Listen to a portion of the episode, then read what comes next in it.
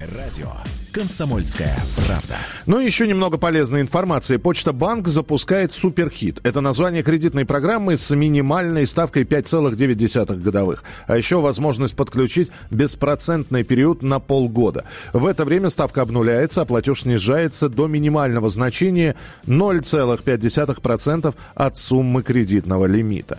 Беспроцентный период называется «ноль сомнений». Это почти как рассрочка. Вы можете сделать покупку сейчас, начать платить проценты по кредиту только через полгода, или есть ли есть такая возможность полностью погасить кредит за это время, не выплачивая процентов банку. Это удобно, и в случае непредвиденных обстоятельств, если доход упал, а, то можно воспользоваться именно таким способом. Полгода платите минимум, а потом просто продолжаете вносить стандартные ежемесячные платежи.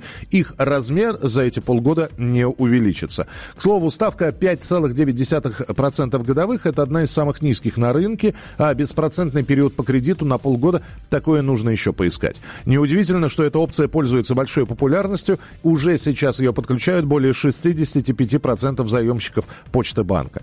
Но есть условия для получения минимальной ставки под 5,9% годовых. Это оформление финансовой защиты на случай непредвиденных обстоятельств. Она покрывает такие риски, как потеря работы, госпитализация, травмы и другие несчастные случаи. И дает вам уверенность в платежеспособности, что бы ни случилось. Согласитесь, в наше время это особенно важно. Конечно, можно взять кредиты без страховки, но тогда ставка будет на 7% выше. И подключение без беспроцентного периода ноль сомнений будет недоступно. Теперь еще немножечко фактов. Кредит «Суперхит» можно оформить на сумму от 50 тысяч рублей до 4 миллионов на срок до 5 лет. Можно взять как новый кредит, так и рефинансировать старый э, или старые, полученные в других банках.